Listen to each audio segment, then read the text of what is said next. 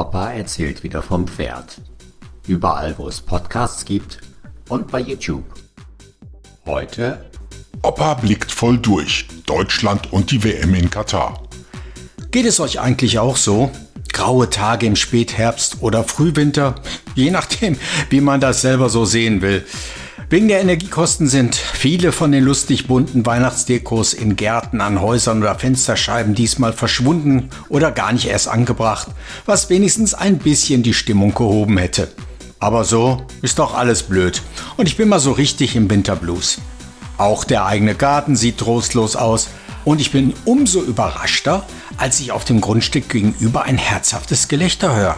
Und mittendrin in der lustigen Gesellschaft natürlich unüberhörbar Opa Dingenskirchen, der mich jetzt sieht, die Schiebetür zum Garten aufzieht und zusammen mit seinen Enkeln, allen voran der kleine Lucky mit Hund Timmy, auf mich zustapft. Auch diesmal fehlt die übliche Warnung der Steppkes in meine Richtung nicht. Opa erzählt was vom Pferd. Na, Sie sind aber heute mal richtig gut drauf. Was, Herr Nachbar? Drücke ich gleich den Konversationsstartknopf und der Motor, also Opa, springt sofort an. Ja, warum denn nicht, Rolf? Tachchen übrigens, wo doch alles im Moment wie geschmiert läuft. Was bitte? Was läuft denn wie geschmiert?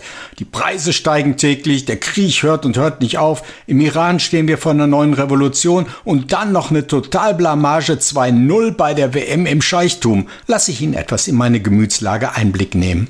Was? Das ist für dich schon genug, um dir deine Tränensäcke unter den Augen auf Horst Tappert-Niveau schwellen zu lassen? Mann, Mann, Mann, Junge, du musst noch viel lernen. Guck mich an, vital wie ein Hirsch in ne Brunft, ganz eigene Mischpoke zu Besuch und wir lachen uns schlapp über die Deppen im Rest von der Welt. Was haben wir denen eine Show abgeliefert? Vom Allerfeinsten. Sogar die stocksteifen Typen vom DFB haben einen Auftritt hingelegt, den ich denen sonst nie zugetraut hätte. Wie jetzt? Das war noch ein Offenbarungseid, was da gegen Japan und Co. abgeliefert wurde. Sogar die Engländer können jetzt schadenfroh Witzchen in ihren Boulevardblättern ablassen und lästern. Und auch die Italiener sind wohl am Ende froh, dass sie gar nicht erst hinreisen mussten. Nee, nee. Mensch, Rolf, du lernst es einfach nicht. Lässt dich am Ende etwa genauso veralbern wie die Tommys? Glaubst du am Ende tatsächlich noch, dass unser Fußball wirklich so schlecht ist, wie die das teilweise da vorgeführt haben? Dass ein Kimmich von heute auf morgen zu blöd geworden ist, um eine vernünftige Ecke reinzubringen? Oder der Süde plötzlich Angst vorm Zweinkopf mit einem 70 Kilo Japaner hat? Überleg doch erstmal, bevor du hier wochenlang die Stimmung versaust. Die Scheichs sind jetzt selber schuld, dass wir denen eine Schmierenkomödie vorspielen mussten, von der Ministerin und Lodder in der Ehrenloge angefangen, über die Spieler und hier meine ich nicht nur unsere Millionarios, sondern auch alle in der Bundesliga kickenden Spieler auf dem Feld. Spiel 1. Protest gegen den ganzen Mist um Arbeiter- und Schwulenrechte wollten die Scheiß ja nicht so gerne sehen. Hatten ja ihr gutes Petrogeld vor einigen Jahren auf die Konten von den Funktionäre, also auch die vom DFB, überwiesen, damit sie ihre Spielkes mit dem Ball in die Wüste holen konnten. Und da muss man also ein bisschen aufpassen, dass die das nicht am Ende noch wieder haben wollen, das schon ausgegebene Geld.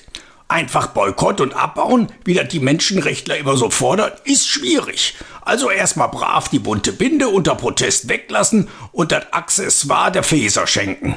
Die musste dann für einen Tag kommen und das hat sie Infant Terrible oder wie der Clown da heißt, schön in die Kamera gezeigt. Dazu vom Anstoß noch Mund abputzen und ran an die Graupen.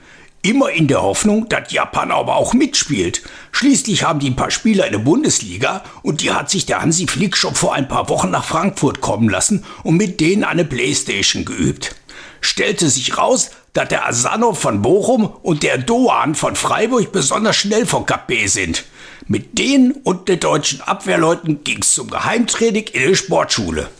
Nun war das aber so, dass der japanische Trainer gar nicht eingeweiht war und die Jungs erst auf der Bank saßen. Blöd gelaufen. Nun sollte ja aber auch nicht auffallen, dass hier Titanic-mäßig untergegangen werden soll. Aus dem Skandal vor der Bundesliga in den 70er hatte man ja gelernt.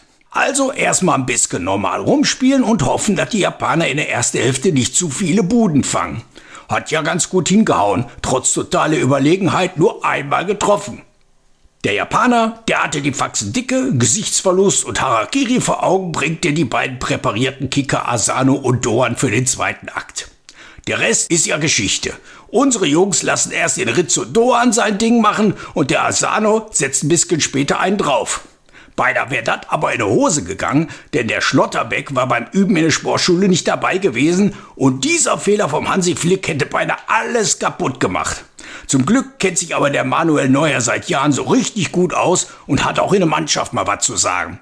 Der Winkel wird im Laufduell von den Asano gegen den Schlotterbeck immer spitzer und wenn der Schlotterbeck dann noch abgrätscht, dann ist der ganze schöne Plan im Arsch. An der Fünferlinie schreit der Manu den Schlotti an, da der seinen Namen alle Ehre macht und fast stehen bleibt. Und der Asano kann gerade noch das Leder in dem Loch über Manus Schulter reindrücken. Mission erfüllt, WM mit Sensation und die Betreuer fangen schon mal Packen an. Dass es beim zweiten Spiel keine Absprache gab, das liegt an den Stolz von den Spanier bisschen Zugeständnis muss der Hansi dann auch an seine Spieler, besonders an den Füllkrug machen, denn den hätte er selbst die Geli vorne reingestellt, die nun aber mal gar keine Ahnung vom Fußball hat. Der hat es schließlich im Blut und muss mindestens eine Bude machen und gegen Spanier muss man ja nicht schon wieder verlieren wie sonst immer. Da durften sie mal richtig mitspielen, nur ums Verrecken eben nicht gewinnen, das war klar. Beim Abschied gegen Costa Rica muss man wissen, dass da in Costa Rica schon ewig und drei Tage Deutsche leben und viele hinauswandern. Deutsch also verstehen sie da alle. Die Spieler wollten sowieso lieber am eigenen Strand mit einem echten Meer rumfaulenzen, als in Katar Wüstensand mit rangepumptes Wasser angucken. Das 0 zu 7 gegen Spanien war aber ein Schüppchen zu viel des Guten und das mussten dann die Japaner eben büßen. Dadurch war es aber ungewollt dazu gekommen, dass wegen dem Sieg von Costa Rica gegen die Asiaten alle noch in eine K.O.-Runde reinschlittern konnten. Unser Hansi hat dem Trainer von Costa Rica ja nach dem Spiel beim Händeschütteln noch länger was gesagt. Hast du gesehen, ne? Was er sonst nach dem Spiel ja eigentlich nicht so tut. Er hat nämlich seine Hoteladresse bestätigt, für wo sich die beiden für den Urlaub ab 1. Dezember verabredet haben. Tja, die haben sich nämlich am Tag vor dem Spiel schon auf ein Sponsorenbier weit weg von Doha getroffen und ausbaldowert, wie beide verhindern können, dass sie noch weiter da bleiben und nach der Pfeife von der Scheichs tanzen müssen. Was soll ich dir doch sagen, Rolf? Hast du ja selber gesehen. Wie gegen die Japaner losgelegt, unsere Jungs, um mal gar keine Zweifel aufkommen zu lassen, dass hier eine Hollywood-reife Nummer abläuft. Hauptdarsteller sollte der Nachwuchsschauspiel äh, äh, Kicker Musiala von den Bayern werden. Der kann aber auch mit dem Leder umgehen. Der zockt sie im Strafraum alle ab.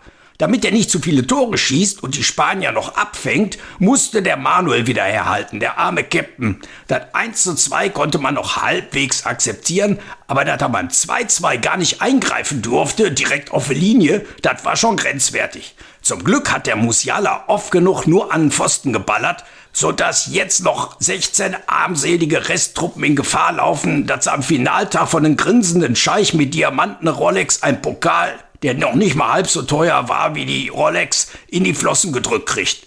Vielleicht kann man ja zu Hause einen schönen Regenbogen drüber pinseln. Ich beömmel mich jetzt schon, wenn ich den FIFA-Eierkorb neben den weißen Bettlackenträger mit ihren vermummten Sklavien dämlich grinsen sehe. Ole, ole, ole, ole. Gut, wenn man so einen Nachbarn hat. Sieht doch eigentlich ganz schön aus, unser Garten im Winter. Und hat da nicht eben drei Häuser weiter jemand eine Weihnachtsbeleuchtung eingeschaltet? Opa erzählt wieder vom Pferd. Überall, wo es Podcasts gibt und bei YouTube.